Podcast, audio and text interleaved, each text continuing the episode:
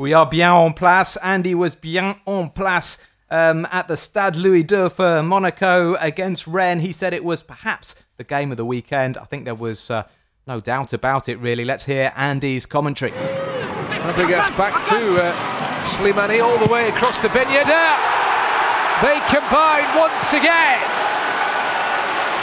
Ben with the emphatic finish.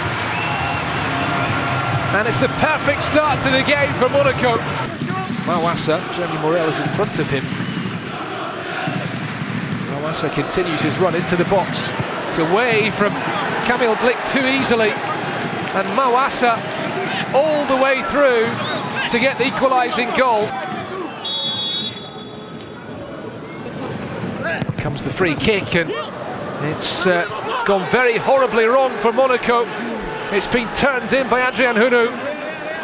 Julien Stéphan, the Rennes coach, has seen his team come from behind and now they have the lead. Jeremy Morel trying to find Da Silva. The pass was intercepted. Slimani surely he's round the keeper and Islam Slimani scores. Bakayoko. Ben Yedder! He's won it in the 93rd minute.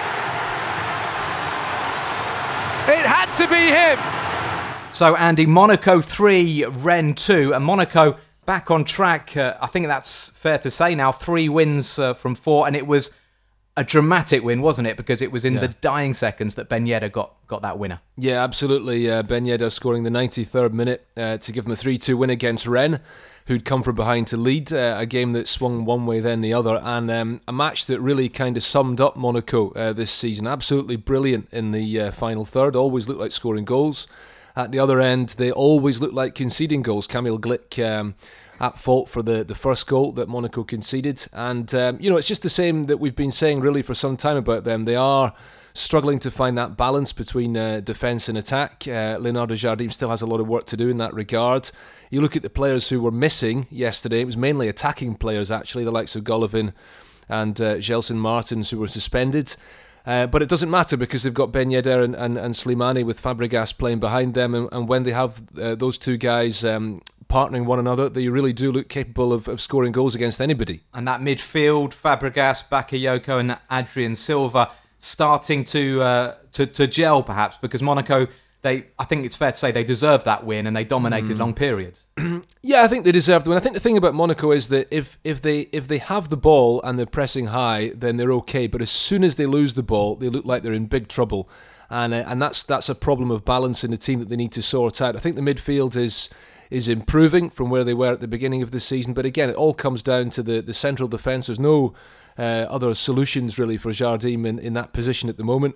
Uh, but, but he has to try and make sure that his team take the game to the opposition uh, as much as possible because if they can do that, you know, you look at the, the, the, games that Monaco have had at home recently, I think it's something like 25, 30 goals in, in six home games this season between scored and conceded. It's, it's remarkable, and they've won the last three home games now. They just need to find a little bit of consistency because they've got some very difficult uh, away fixtures coming up. Nantes next weekend, and, and if they can do that, they can start to climb the table. But you know, again, it, it comes down to Ben Yedder and Slimani, this uh, little and large uh, strike partnership. And uh, Ben Yedder is a brilliant finisher. He took his two goals really well, but I think Islam Slimani, for his all round play, is the one who's really. Uh, catching my eye at the moment. Absolutely brilliant, setting up goals left, right, and centre, and scoring them as well. And just, it was a little bit tongue in cheek at the beginning when I said, Are they the best duo in Europe at the moment? But the stats suggest they're not far behind, with uh, so far this season, Aguero and De Bruyne have uh, contributed 17 goals. Uh, between them in terms of assists and, uh, and and goals, Lewandowski and Gnabry 17, and then just behind them in third place, Ben Yedder and Slimani. Yeah, Julien Stéphan said after the game that very few forwards in the French game could have scored that Ben Yedder winner. I actually thought the first finish was even better. It was a, a remarkable finish on the half volley, and he smashed it past the keeper. Um, he, we have to remember he came into that off the back of a really disappointing showing for France against Turkey, uh, where he was poor. And uh, well, France aren't set up to play to his strengths. It looks like Monaco are. He is better when he's got someone to take the buffeting and he can show his technical ability and his finishing is, is second to none at the moment. Eight goals already for Monaco. Um, I saw Novak Djokovic was in the stands at Stade Louis II, and I have to say, from a neutral's perspective, for everything that Andy's been saying about Monaco, it is ace to watch. Wow. Uh, Dave, all that, all that for that. Yeah, I don't I don't get it. Um, why? Why did? Novak Djokovic is a tennis player. Ah, right. Why did he come to the Stade Louis II wearing a Red Star Belgrade shirt? That's what we need to be discussing right now. That's just a strange. he's, he's. Serb. Well, why not? I mean, yeah, same colours, I guess. Yeah. Ben Yedder, Armel. Yep. I'll get you out of this hole that you're digging yourself in. Um, is he is he underrated? He's eight eight goals now already this season. He's just come back to to Liga. I know that you um, agreed with me. Well, we both went for Ben Yedder as our tip for, for top scorer in Ligue this this season. He was prolific in Spain. He's getting into the France squad ahead of players like Lacazette and and, and Martial. So Didier Deschamps obviously obviously rates him. Um, I mean, he's he's he's he's a wonderful finisher, and he's something of a a throwback, isn't he? An, an old-fashioned striker who, you know, is the fox in a box. Doesn't do that much in open play, although he can link up. But uh, so effective in front of goal. Well, I mean, you sort of gave the answer I was going to give there. I don't think he is underrated because he's making the France squad regularly, and you know, when you're playing alongside the likes of Giroud, who's a world-class striker, level with Platini in the history books, then you you can't really be underrated. But he's he's found the net in five consecutive league games now for the first time in his career. It's it's nice to see him back in in Ligue 1. I remember him towards the end of his time at Toulouse, where he was really turning into a, a very good player before leaving for Seville. And as uh, as we mentioned earlier, playing alongside Islam Slimani looks like one of the the easiest things in, in Ligue 1 at the moment because he wins everything in the air and lays it off for Ben Yedder. And Ben Yedder does have that very quick finishing ability, a little bit like a sort of Lacazette that we've seen in Ligue 1 of the past that can score a goal from sort of any position back to goal. And Monaco have got themselves a real asset there.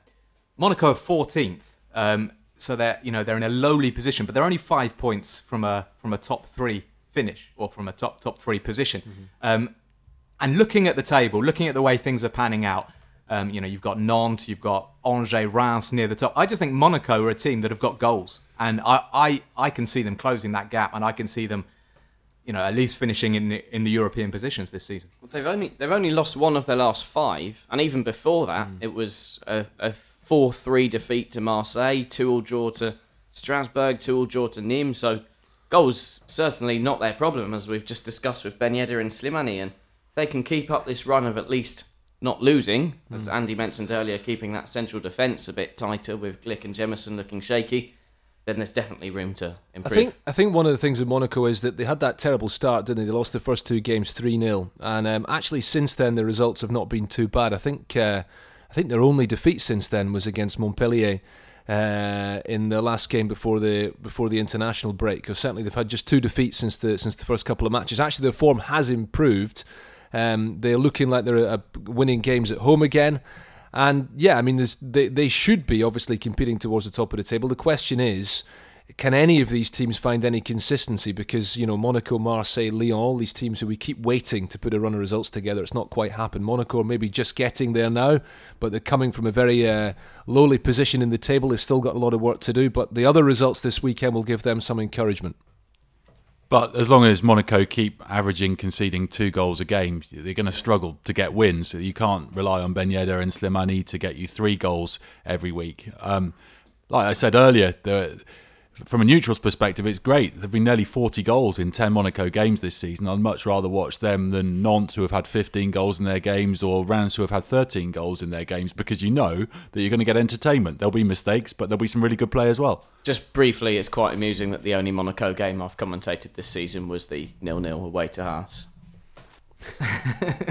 well done, Armel. Well done. But I, I think Dave, I think you're touching on a on a good point as as you so often do. You know, when you look at the goals they conceded against against uh, Rennes, you know, Maouassa absolutely skinned Glik. I mean, this guy doesn't seem to be able to accelerate anymore. Cam, Camo Glik, he's been the rock for a few seasons, but you know he can't do it anymore. The uh, the second goal that Hunou uh, headed in after a horrible misunderstanding, Gil Dias, who was playing uh, as the left wing back, nodding past his own goalkeeper.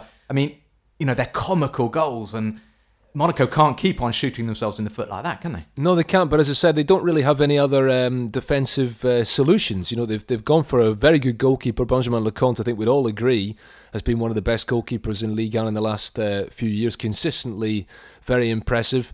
A three-man defence uh, with Kamil Glik in the middle, it's just not really working. Gil Dias was playing because Fode Ballo-Touré was suspended, but Ballo-Touré has been, you know, Armel shaking his head, has not been very impressive this season. Yeah, they're making uh, very basic mistakes, and um, actually before the before the first Rennes goal yesterday, there was an incident where uh, Adrien Silva gave the ball away to Adrien Hunou, who then Kamil Glik just simply got out of his way and allowed Hunou to have a shot that should have been a goal. That was just before Maouassa scored. So they have lots of problems. Don't forget, this is a Rennes team who are in really bad form. So I was going to say Monaco the, the near, nearly gifted them a result. They're the opposite, aren't they? I think they won their first three games this season. Haven't won a game since. Nine, Nine games, yeah. Nine without a win. Nine without a win now, and Julien Stéphan facing his his first crisis as a, as a manager. And, and we've seen last season uh, Olivier Létang, the the sporting director, um, sack no, the president, isn't he, Létang, uh, sacking um, Sabri Lamouchi after uh, uh, an indifferent run of form. Do we need to worry for Julien Stéphan?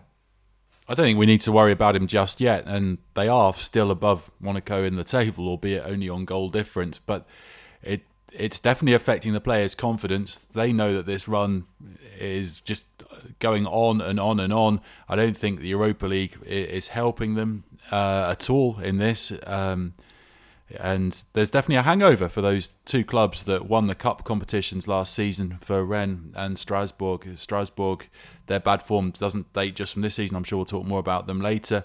Rennes, I can't see them finding consistency the way they're playing at the moment either, and they haven't got the best out of their new signings. And Rafinha didn't play yesterday; he, he was ill, I think. Um, but no, I, I can't see them picking up wins the way they're playing at the moment. That that squad is is too good to be going this long without a win on on a Ligue 1 scale. I think their their team is their team should be competing for the top six, and that is putting pressure on Julien Stéphan's job naturally at the moment. I thought um, it was quite indicative. I was at the Rennes uh, Celtic game in the, the first match in the Europa League, and um, I, sp- I spoke to you, Matt, about that just afterwards. And I think we both kind of agreed that we had thought that Rennes would probably win that match, but it was actually it gave us a pretty good idea of where Rennes are. That Celtic actually were were well worth their draw in that game. I thought they had a very quite a brusque and, uh, and, and, and aggressive approach, which the Rennes fans didn't like much. But you know, it kind of made made me realise that Rennes did win the cup last season, but they did finish in mid-table in the league, and they've had a lot of changes since then.